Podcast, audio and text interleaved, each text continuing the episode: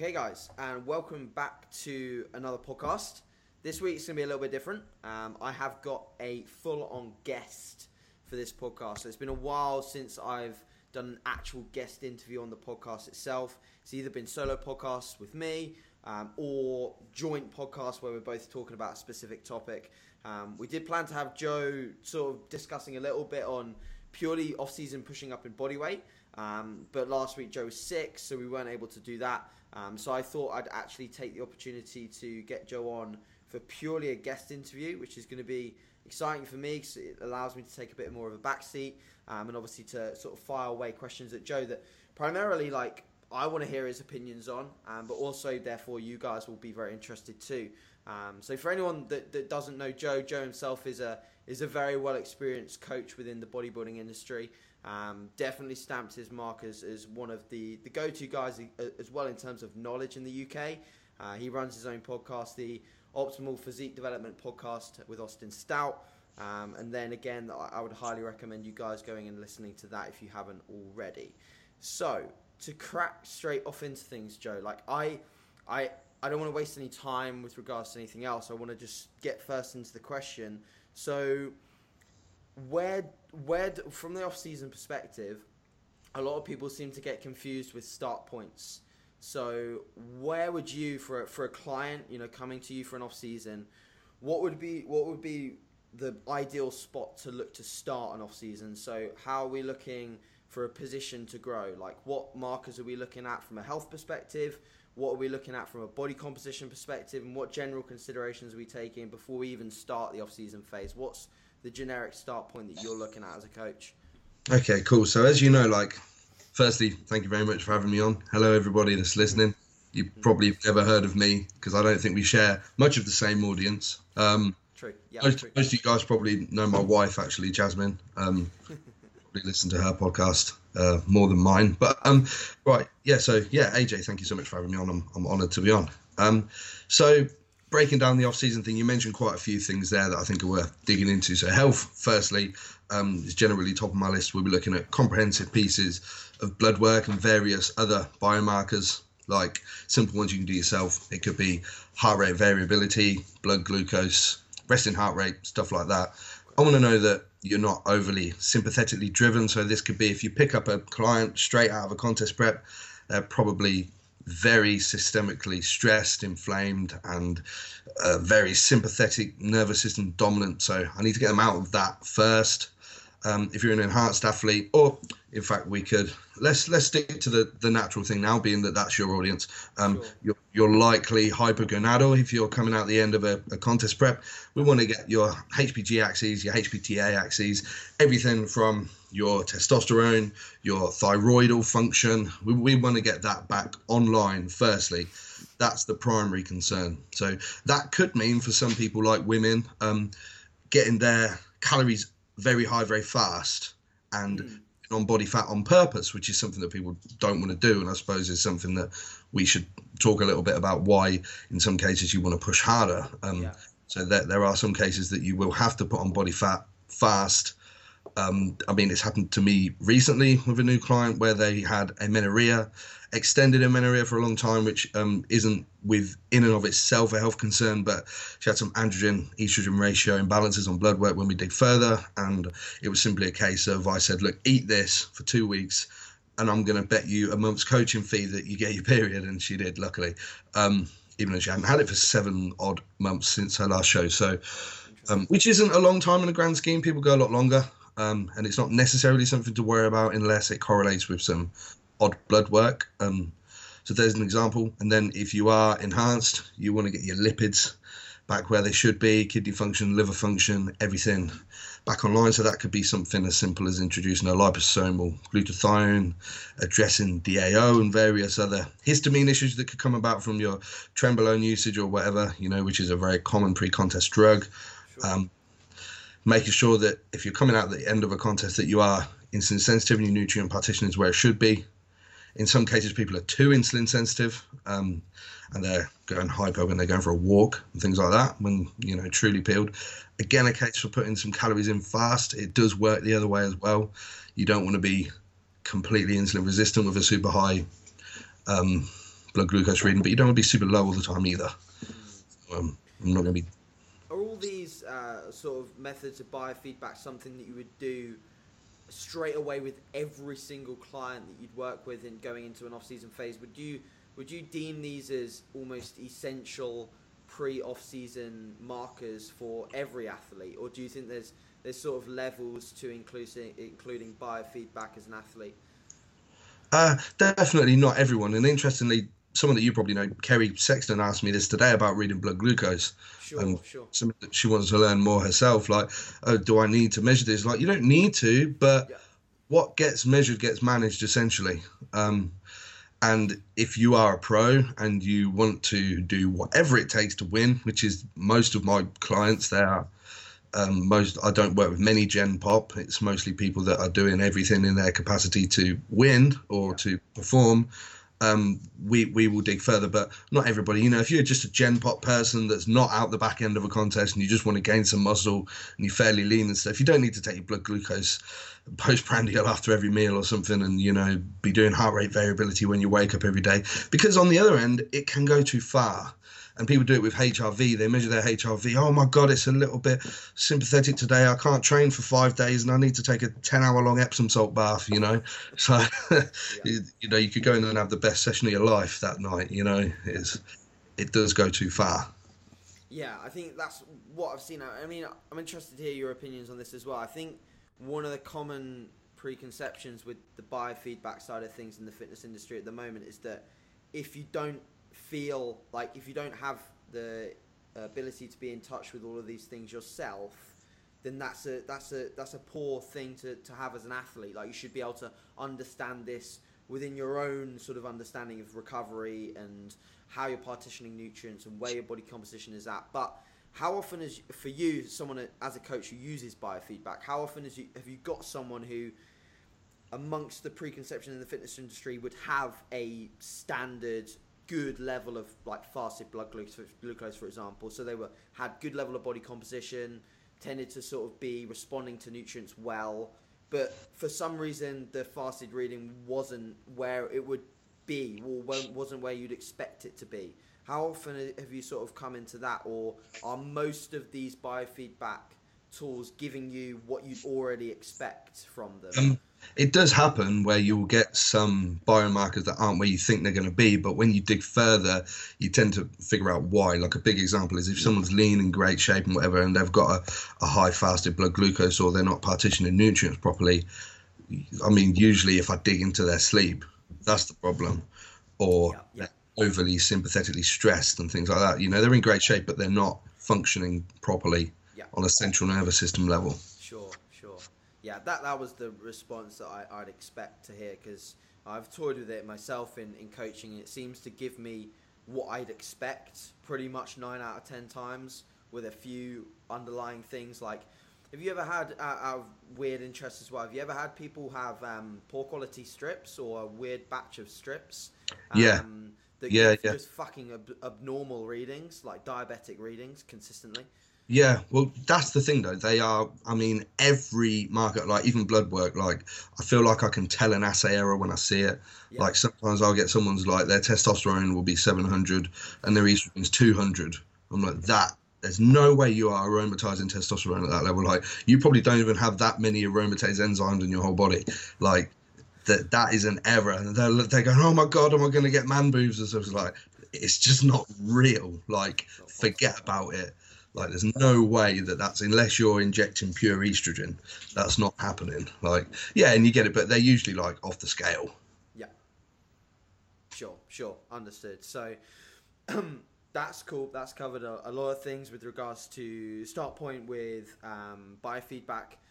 Before we move on to sort of like where you'd want to be from a few other perspectives, staying on the the process of biofeedback now with blood glucose and just general recovery capacity within the HRV readings. What's the what's some of the first things that you would do uh, in terms of digging deeper? You mentioned sleep, but what else would be like sort of dug into if an athlete was giving poor feedback on some of these sort of ground level biofeedback variables? Uh, stress being an all encapsulating thing of many like it's multifactorial stress, isn't it? Yeah. How stressed are people getting at simple situations? What's their level of perceived stress in relation to their systemic stress? You know, do they even realize that they're stressed? Like, are they eating whilst driving? You know, or something like that? Are they walking around the house doing something, eating out of a Tupperware? or are they sitting down and taking their time and chewing their meals? You know, oh, you know, I've been busy today, so I've just been throwing down meals. They don't even realize that they're stressed. Yeah. And, you know, because perceived stress and actual sh- systemic physical stress is are very different things. Mm. Um, and you have to really, sometimes really quiz your clients because you know when your clients check in, yeah, man, I feel great, everything's great, but but you can see on on the feedback that it's not Yeah. and and they don't even realize sometimes. You know, you say, "How long is it taking you to eat your meals?" Oh, about you know five minutes. Well, you're on six thousand calories a day. Yeah.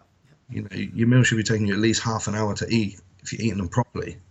Yeah. It's little stuff. Oh, I didn't realize that. Oh, I was just down in a shake on my way to work and stuff. And and these all things, you know, downstream have cascading effects that end up raising blood glucose and and trashing nutrient partitioning essentially.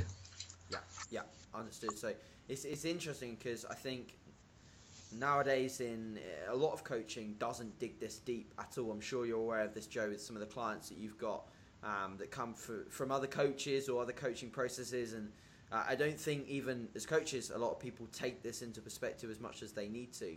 Um, mm. I must admit myself, it's only in reaching recent years of coaching that I've taken this into perspective when I first started coaching, I wouldn't think beyond this as much as as much depth as we are doing now as coaches, and it does unravel a lot of things that you were like, ah, okay, like this is why this was this is happening. Um, so yeah, I think it's something that even like as just any athlete needs to consider. Anyone looking to maximize even just pure muscle gain or, or obviously maximizing fat loss as well, they just need to consider all of these variables. Mm-hmm. Um, so yeah, that's fantastic regarding biofeedback. In terms of uh, body composition, so most people going into an off-season phase, if they're a competitor, would have ended a prep, of course. Mm-hmm. But for someone that's maybe not ended a prep, what general guidelines would you look at in terms of just the the way that someone comes to you from a body composition perspective? What would you look for in terms of just simply the way someone looks um, so, their physique yeah. update? Um, what would you be looking for there before pushing up calories? So what we need to look at here is the most pertinent topic is what does their body composition have to be for them to function optimally day to day and increase performance? Because we're not thinking about fat loss anymore. Let's forget about that. And that's what uh, most people need to realize is you need to swap your mind to the goal of gaining muscle now unless you want to get on stage in a couple of years next year whatever looking exactly the same and getting waxed you know you need to realize that you need to dedicate this time. And for some people that means putting on you know quite a bit of body fat because some people there's a lot of biological inter-individuality with performance especially within women. I mean i'm sure you've seen it. Some women have to add more fat than they're comfortable with unfortunately to be at optimal hormone levels optimal which therefore downstream optimal levels of performance and whatnot, reduce stress, and it's it's little things like the psychological relief of not craving food. You know, that's something so simple, but that is a stressor. I don't want my clients in their off season to be thinking about when their next meal is. I want them to be chilling out. Yeah. And and they eat when they're meant to eat and then they're PR in every session or something, you know. If that means getting a little bit fat, I don't care because losing fat is a lot easier than gaining muscle, especially amongst your audience. And I see it in the natural scene a lot is that people are scared to add body fat. But I'll, t- I'll tell you something every pro or true successful bodybuilder that I know, you know, and, and you can't say, oh, yeah, but they're enhanced or whatever. The same rules still apply. Um, by no means playing down the, the drugs here. They are powerful and they work, you know, because that's something else that gets on my nerves. But um, they've all gone through a period that you haven't seen where they've had to really push hard. Yep. Yeah. And and people don't give it the the um what's the word I'm looking for? The credit it deserves. I think, and and you just have to accept that your goal has now switched. So sorry for rambling there, but body composition wise, I'm not I'm not necessarily you know I'm not talking about getting people fat and sloppy. Yeah, but you hear these rules like you should always be able to see your abs. Well, what if you genetically hold all of your body fat in your abdomen or fluid, especially when I mean I don't want to ramble about drugs, but when drugs come into play, if you using higher insulins, you're going to hold fluid. And if you hold most of it in your gut, trust me, you're not going to see your abs. That doesn't mean you're not still lean, but you might be in the best possible place for performance.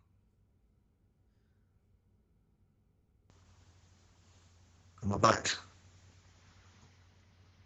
I think I've got you back. What's going on here? This doesn't normally happen. You were just on your point on performance. Right, yeah, so for some people, they're going to have to push up harder than they'd probably like. Okay. So you just touched on why some people need to push up further. Um, and I think we're very much in agreement that people need to push to the point at which they are achieving their best performance. Okay, so we're yeah. seeing logbook PBs. Um, most importantly, I think you know we're seeing that they're making substantial progress from their previous off season. So if they're looking at previous off season PBs, they are beating them because that obviously is going to hopefully guarantee that they're building new levels of muscle mass. Um, when you're in an off season phase, what sort of signs when you are pushing up and performance is great? When is that too much? When do we get to the point at which we need to start pulling back? What are your general uh, feedback tools from clients within check-in processes or you know whatever feedback they're giving you? What do we generally look for in terms of uh, pulling back, and how would that sort of tend to occur? Right. So this is kind of multifaceted, and and it ultimately comes down to a few different points for me. Um, I mean, firstly, on a physiological level, we're looking where their blood glucose starts sitting a bit higher than it was, so therefore some level of insulin resistance is coming in. Their nutrient partition is therefore heading down. Therefore, more nutrients going to the muscle cell, uh, more nutrients going to the fat cell, less to the muscle cell, and then you can see it reflected in their pictures from. Yeah. You know they're they're just getting fatter and they're not adding any more muscle tissue. Um, is that reading individual, Joe, or is that it reading yes. that you're generally looking? Okay, yeah. Yeah, so I I look at blood glucose on like averages of what people are sitting at. Um, if we, it's a little bit different. Uh, I'm looking at where they're sort of sitting, and as long as we're kind of in a normal range below 90 postprandial fasted and and they're looking good and performing well, it's just as is. I'm, I'm looking at trends more so than single numbers. Because I think what what we often forget in the physique industry is that as blood glucose is is a snapshot in time. You know it's you in that very moment taking a reading. And it can be affected by so many different things. So look, i'm looking at a trend on charts. And if it's starting to head up and the body composition following and the client's feeling sluggish and stuff and you know they're not getting good pumps in the gym either because their partition is off then maybe it's time to pull back and reset uh, yeah. um length time this can happen for is like highly individual like in my enhanced athletes like to be honest i can hold this off for a very long time. Because if you've got a combination of things like metformin, GDAs, insulin, stuff like that, um, it's not happening really, you know, because I've got control over their blood glucose. Yeah, yeah, yeah. Sure. So, in a, from that. a body composition point of view, obviously you said taking people up to where they perform their best, um, but do, do not so much body composition, but more so body weight. Um, with with assisted athletes, obviously we're going to get potentially with the amount of muscle that we can accrue as assisted athletes, you can accrue more muscle, uh, more body weight in your off season without having to look to uh, get closer to your stage weight. So the proximity to stage weight is different from a natural perspective. But in terms of like where you take someone if they plan to compete the next season, say if you had a whole year off and then you can plan to compete the next season, where have you seen people like go up to in terms of peak body weights above their previous stage weight? Oh um, man, it's so variable, and it's also going to depend on if they have a weight class to fit back into. Sure, um, sure. Like, if I give you the example of my client Tom, don't know if you've seen Tom. He's an IFBB classic. Um, Tom Evans in Vienna. Uh, I think he's been off season for about 12 weeks. He's 70 pounds up. Wow. Yeah, but he's still lean. You know, he's still got fully visible abs and whatnot. But he's also like six foot five and he weighs three hundred pounds. So it's um, a bit of a different animal. But if I got you know a small girl, you know, we could be in the range of twenty pounds. Again, it's so individual. Because some, I mean, even some of my girls perform well, staying quite lean, and they can get through a lot of food, train really high intensity, and it's great. Some can't. Yeah. yeah. You know, so it's it's it's really put a number on that, to be honest. Absolutely. Yeah, I understood. Um, in terms of like uh, a lot of people struggle in the off season with motivation levels because a lot of people are fueled by competing um, and they mm. want that next stage event to, to come around faster than potentially is. How do you and your clients sort of get together a perspective on the off season and do, do you set goals? Do you have time scales that are really far in advance? How do you tend to plan and schedule out off seasons for for competitors especially? Right yeah you're completely right that um, competitors are neurotic dieters as well and they always want to just drop and get lean again um, and uh, so I, I think you have to make a big point and ingrain to them that if they want to be the best, they have to learn to switch their mind to this goal right now. Um, because especially as as a natural competitor, you accrue muscle tissue so slowly as an advanced resistance trainee. You know, if you look at Lyle McDonald's uh, like reviews on the literature there, you're looking at something like a pound a year. I prefer not to. After after like four years of training. Yeah. So you know, you, so you're going to have to, but don't tell yourself it's a pound a year. Say, you know, I'm gonna I'm gonna gain ten pounds this year because I'm going to ensure everything is a thousand percent. And that's and when you tell them things like that, they're like, mm, actually, yeah, yeah, you know, because it's so easy to go. I mean, how many people do you know that get on stage every year and look the same? Nine out of ten. Yeah. Yeah. Yeah. So it's just about switching. Yeah, or or yeah, worse. or gradually worse, which happens all the time. Yeah, yeah, hundred percent. It's just switching goals because pe- people are just goal orientated in this sport. We're so neurotic and obsessed with goal setting and being disciplined and you know doing the hard stuff or whatever other motivational holistic rubbish you want to say. Um, it's um you just got to switch your mind to the goal at hand and realize that that is the goal at hand from a psychological perspective, are you more of a stern coach? Do you say it how it is to most of your clients, or do you treat your clients individually in terms of how you force them to stay in off-season phases? Absolutely individual, and the longer you work with someone, I think a good coach learns how to talk to each client individually to get them to perform. Yeah. yeah. So I have some clients that I know that I need to talk to very sternly and tell them how it is. And I've got one client who may or may not listen to this, John Gill. He's a muscle tech guy. Um, he's got an awesome physique, but he whines like a bitch. Right? I'm hungry. you know, and I have to say, John, shut the fuck up. You know I'm not interested. I'm not going to hold your hand through this. You know, just get on with it. You're a grown man. Stop WhatsApping me at three in the morning. You know, and that's up. But then other clients I've got to be a little bit more soft with them because they, they don't respond to that, you know, and you learn that over time. Yeah. You just got to try little things and then see how they respond. I think that's what a good coach does is develop great communication with their clients because that coaching isn't isn't barking orders, it's coaching. You know, it's in the name. You, you are that person's coach. You're not just telling them what to eat and how to train. You're you're also their support system. And you, it's your job to learn how to get the best from your clients through whatever methods. Absolutely. So moving away a little bit from from setting goals, moving more so into nutrition for for an off season phase. So in terms of how we set up the composition of a diet, of course this is this is going to be very varied. But what would you say is your most most frequently used approach for composition of the diet? So how we're setting up macros in an off season phase? Are we are we favouring carbohydrates and running moderate fats? Are we favouring extremely high protein? Do you like just give a few examples of different approaches that you're using for composition of the diet?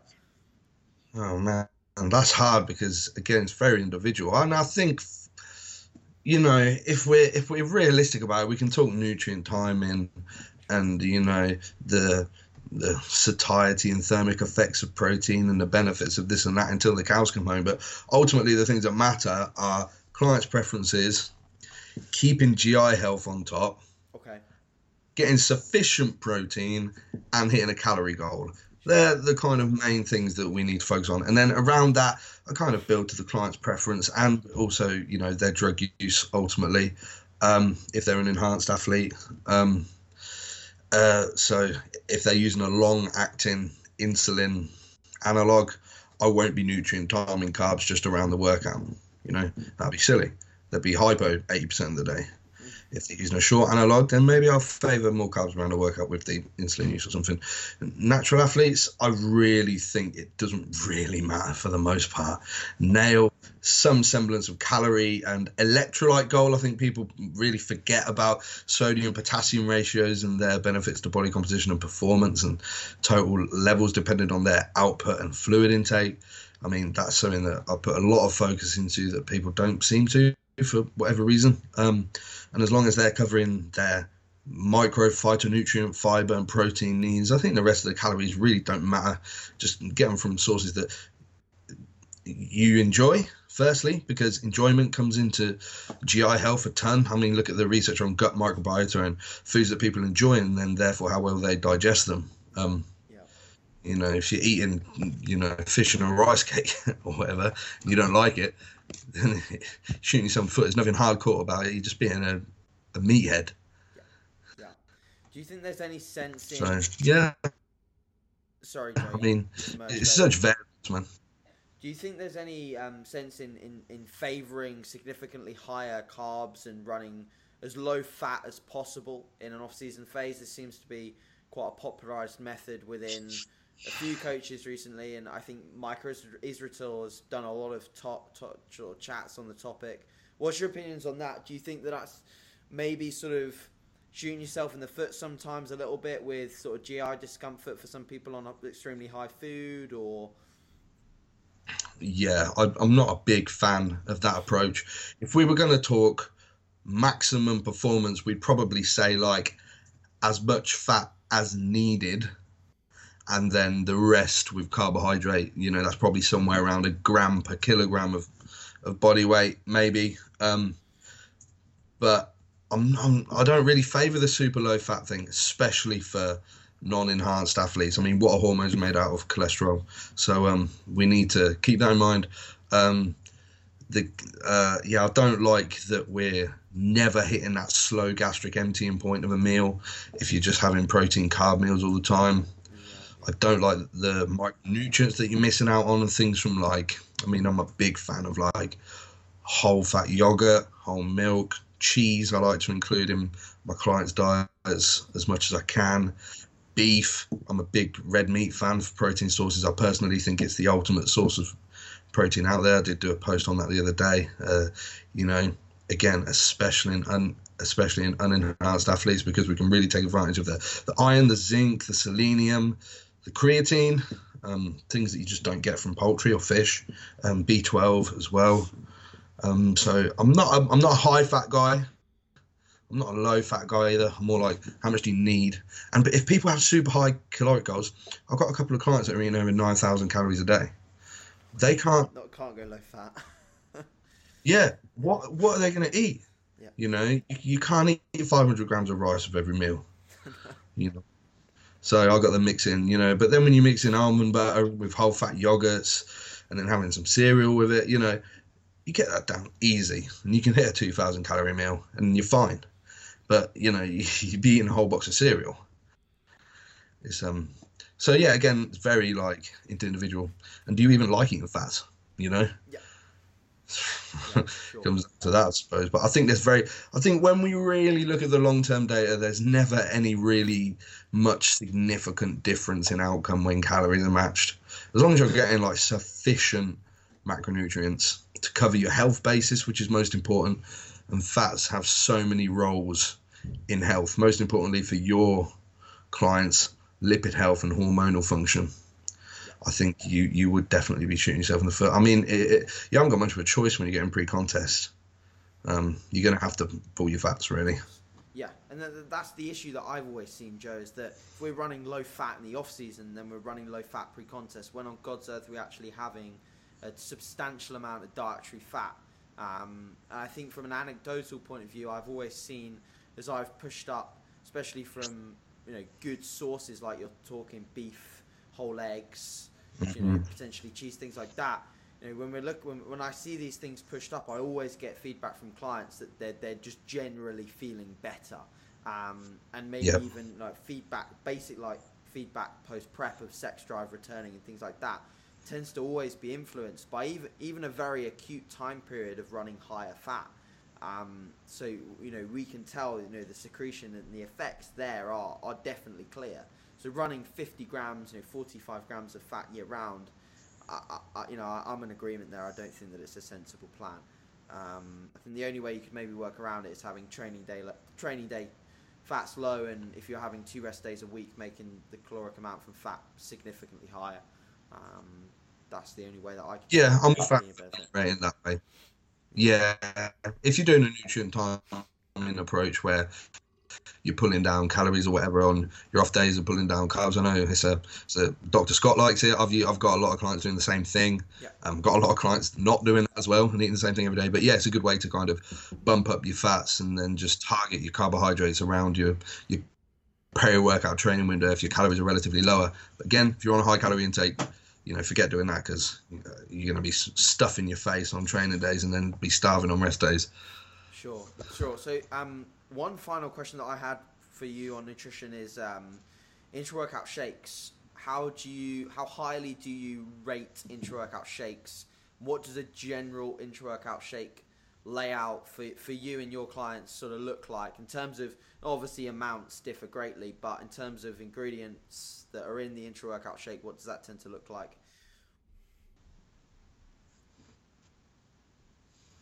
Do you hear me, Joe? So you, I've got you back now. Sorry, you just finished talking on my screen. This is a, there must be a lag. Am I back now? Have you got me? Yes, yeah, yeah, I got you. So intra workout shakes, I am definitely um, a fan. I'm definitely a fan. Um, it's multifaceted. Um, I talked to Lyle about this the other day, and he actually worked out um, under um, extreme resistance training protocols how much um, carbohydrate would be required to maintain full full um, glycogen storage, essentially. As um, there's a there's an old study that Dr. Stevenson um, shared where it shows that glucose uh, glycogen, intramuscular glycogen, is actually depleted from the very first set of your session. Interesting. Um, although the effects may be minor, they do add up over time. Again, if you're somebody that's trying to win, but anyway, for every hour of resistance training, you're looking at about 30 grams of carbs to maintain top performance. Um, so I'll keep my clients on around that number as they're dieting down. But again, this is another chance they have to eat. If you've got a high carb intake or a high protein intake, you can use some like hydrolyzed whey isolate or just whey isolate, easily digesting whey, and uh, high molecular weight carbohydrates and with like a high osmolality, like highly branched cyclodextrin or a Karbolyn. Um, so not to draw blood away from any skeletal muscle tissue when you're training. Um, it's a chance to eat. I essentially just see it as another eating window for people that have high um, caloric intakes. If not, then just enough to sustain performance. I like I like essential amino acids um, to keep amino pools topped off, especially for people using insulin. As insulin does have various um, synergies with it needs to pull from amino pools essentially to increase muscle protein synthesis. And if you're if you're breaking that down during training, then we need to ameliorate that effect. Um, and then I, I mean. I like just throwing things in with the intra workout shake that could probably be taken at other times of the day. Ergogenics like creatine monohydrate, it's pretty much every client uses, and everyone should probably use creatine. Um, you probably get about five grams of creatine with just over a kilo of beef per day. If you're not eating that, then supplement with it. Um, throw that, and we know that it's got a greater uptake with carbohydrates. So again, good time to take it. You can throw in uh, glutamine there if you have any GI distress. I like a couple of grams of glycine for the sympathetic nervous system regulation. Taurine, three grams maybe if you suffer with back pumps, if you're a particularly fluid holding individual, or again, um, taurine has some PNS stimulation activity, which is good. Uh, what else do I use in my intra? Electrolytes. sodium, potassium, a gram of each. Brilliant. You know, it's easy. Um, Strom actually do a intra-workout carb powder called Carbon CarboMax. It's the only one I've seen that has um, equal amounts of sodium and potassium in. So, and it's made of carbon. So I'm a big fan of that. I think that works really well. Citrulline malate is a good ergogenic as well. Up to eight grams works nicely, but you don't have to overcomplicate it. You know, don't don't be paralyzed. You know, paralysis by analysis trying to make these intra-workout shakes with loads of crazy shit in it. You know, just some essential aminos and some carbs, even dextrose if that's all you can afford. If you can digest it well, a little amount works nice. Sure, absolutely. Like, yeah, perfect. I think that'll give people a good thought process regarding intra-workout shakes. Um, I'm I have been a huge fan for quite some time too, and I think that you'd agree that there's something you want to try and keep in for as long as possible in a diet phase, correct? If we were going. Hundred percent. Yeah, I, I, have all of my clients dieting to prep with their intra, and I've never had to pull it personally. Yeah. Down to that 30 gram mark. I mean, 30 grams of carbs, you, are not going to have to, unless you're doing some kind of keto thing, which I'm not a fan of anyway. Um, you're not going to have to pull them. Yeah, yeah, perfect. So, if if we were to do just one more question on nutrition, if we were to do a pullback um, are you a fan of an aggressive pullback in terms of nutrition? Uh, do we want to get it done as efficiently as possible, like as really, really fast and short in terms of the um, the diet itself, or or does that again obviously it applies to the individual themselves and where they're at? But are you more a fan of aggressive phases of dieting to break up and periodize an off season? Well, I'll, I'll um talking off season specifically, are you? Yes, correct. Right. So our base is really on the psychology of the client. If they just need to clean up a little bit, if we've been pushing, the faster the better, really, because the outcome's the same. We've got literature on that. You know, in unenhanced women, they don't even notice any skeletal muscle loss. Um, in fact, post diet, the appetite tends to be lower. The ghrelin response is lower in the people that lost the weight faster. Um, yeah, I shared that study on my page for anybody that wants to see it. It's on there somewhere because um, it's pretty pretty new. Just came out. I think I stole it from Lyle again. Um, and um, yeah, but however, if the client has a history of bulimia or some kind of orthorexic behavior, um, binge purge cycles, simple things like that, they can't mentally handle harsh deficits, um, then I won't. But if they can, then great. You know, essentially, I'll, I'll be going as fast as I can because, again, coming back to this goal setting, the goal is gaining muscle, and whilst we're in a deficit unless we're using super physiological dosages of drugs, then we're not gaining any muscles. So I want to get them in and out as quick as possible. I want to get it done because I don't want to be there in the off season. We're wasting time essentially. Yeah, yeah, sure, understood. So to discuss training um, in an off season phase, I think a lot of people get uh, confused with volume quotas when they're setting up training for an off season phase. Um, I think now what I'm seeing amongst uh, most individuals is uh, maybe par- paralysis by analysis again with, with volume. Um, they're thinking, how, how can I be on the perfect amount of volume? Um, should I titrate my volume up? Should I titrate it down? Etc. Etc. So, so how do you tend to sort of program volume uh, for your clients over the course of an off-season phase? Are you looking to s- slowly work up to their maximum amount and then deloading, or you tend to have them hovering an amount that they're able to progress on? How do you tend to set up volume in, in an off-season uh, training protocol?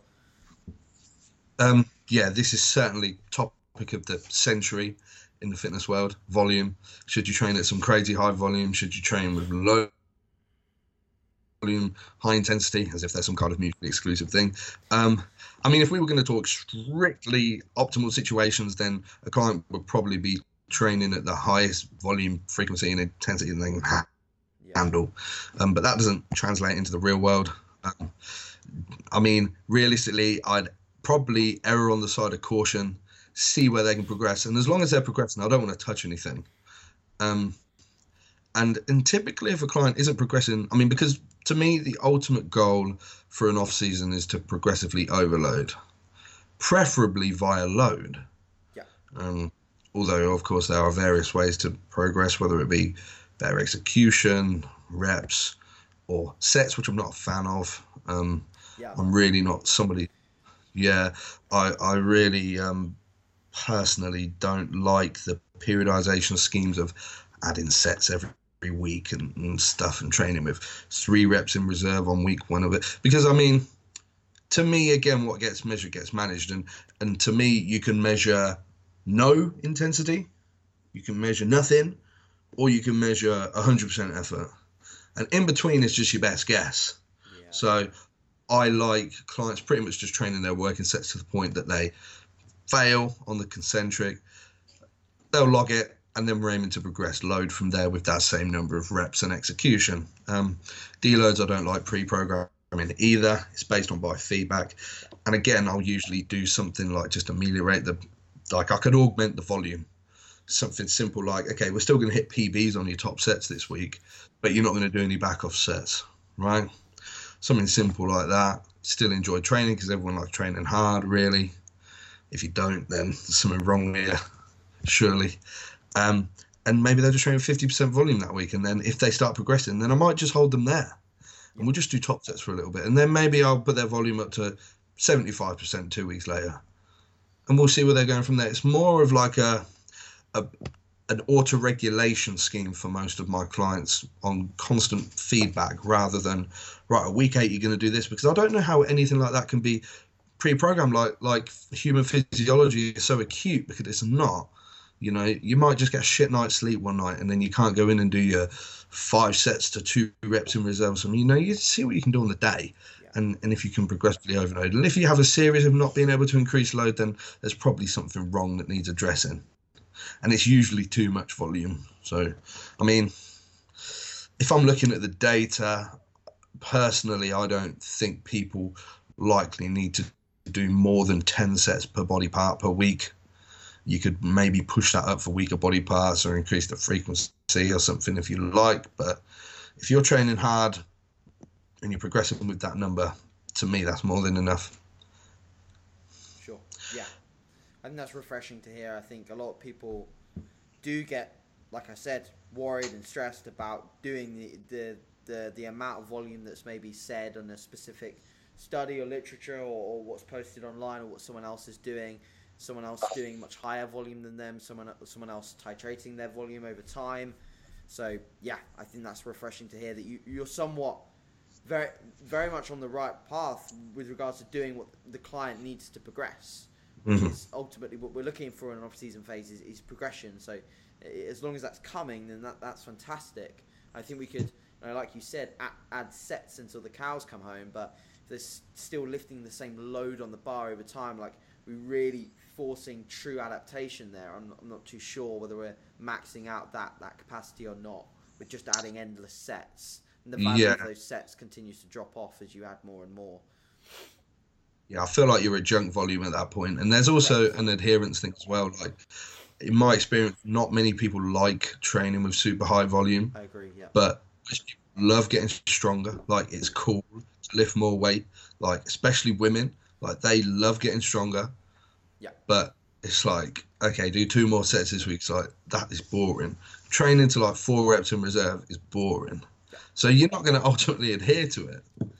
I, I think from, from what I've seen as well, just to, comment on it a little bit, I think I've seen people that train super super high volume. The only people that manage to do that and enjoy it are people that do not log their training. So they go in and they just yeah. annihilate a body part and they just go until they can't go but looking at a training protocol and having you know, five sets, six sets of one exercise or something, and then logging that repeatedly and trying to progress it, that is going to send you into some sort of psychopath. I think like that's just going to be horrendous. Um, I, I look at some of my sessions and think that's a lot of work, and there's not many exercises that are above two sets, and that seems like a, a lot to do because to psychologically lock into that is, is hard. Um, so, yeah, and as I've got like bigger and as I've got stronger, my capacity for work has dropped.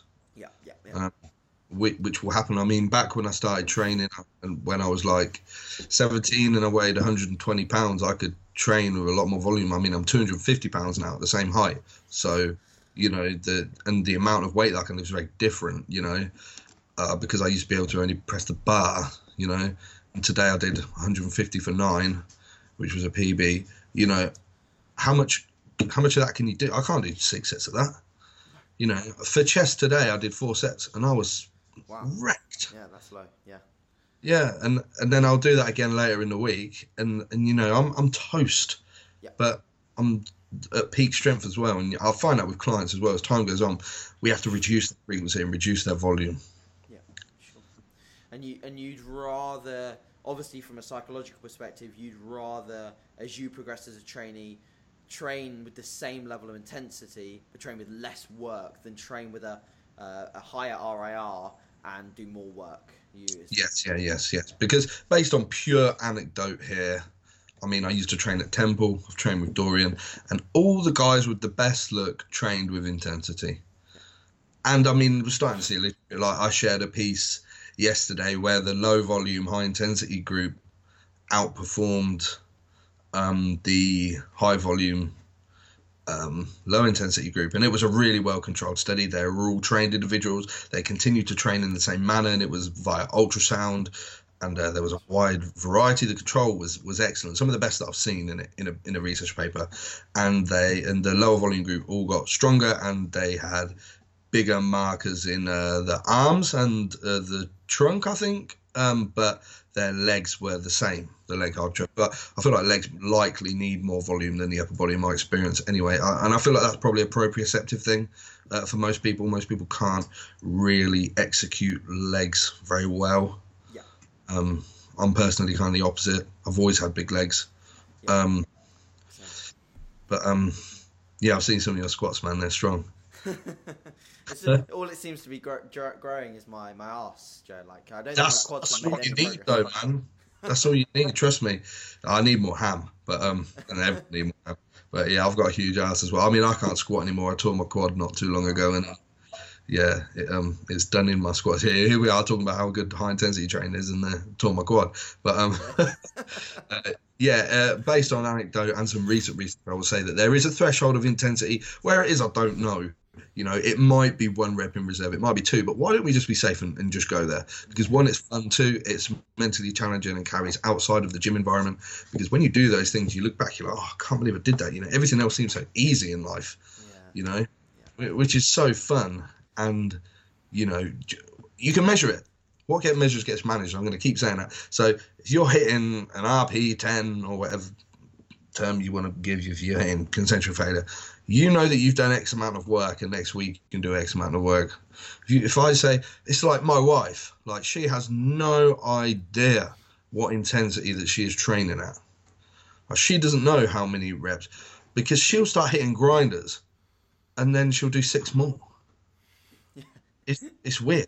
But if I said train with two reps in reserve, she'd have stopped there.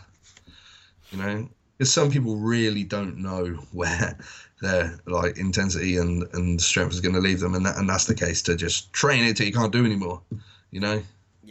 Yeah, I, I agree, and uh, this is why I get like again another another sort of thing that I've been absolutely avid on recently, or well, in the past year really with coaching, is is seeing people's training. Um, it's just something that I didn't capitalize on enough at the start, and I wish I did because half the reason why people weren't growing as effectively as I thought, or even holding on to muscle and retaining muscle in a diet was they they simply cannot cannot train to the to the level that I want them to. Even if they they're executing well, um, they can't train to the level of intensity that I deem as required for the task. Um, so yeah, that's a very true point. And one one final topic that I wanted to cover actually on that on that point is um, a lot of people go into an off season with the goal of improving a weak body part. So, in terms of breaking down how to improve a weak body part, what would be how you basically baseline level what you do initially to work on that weak body part, and then, and then how you'd move forwards with that in terms of programming, exercise selection, etc. Yeah, good question actually, because over the years this has kind of changed for me when I think about it. I think when I first started coaching when I was younger, my first kind of response would be to just throw more volume or frequency at it. But the first thing I'm kind of doing now with clients that have weak body parts is I want to know why it's a weak body part.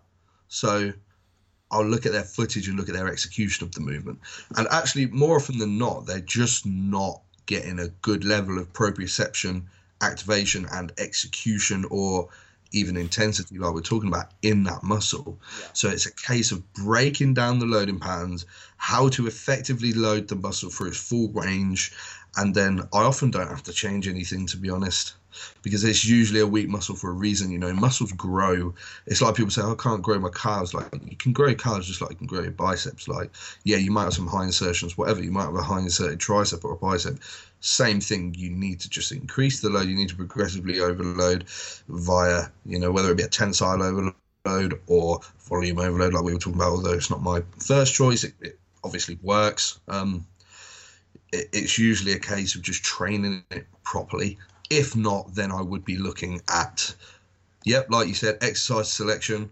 What exercise are you using? Are they favorable for hypertrophy? Do they have good loading patterns, or are they just targeting one specific part of the range? Like your, like people, like biceps, for example, where people only do barbell curls and dumbbell curls. Yeah, I mean the the mid range, you're exhausting. Great.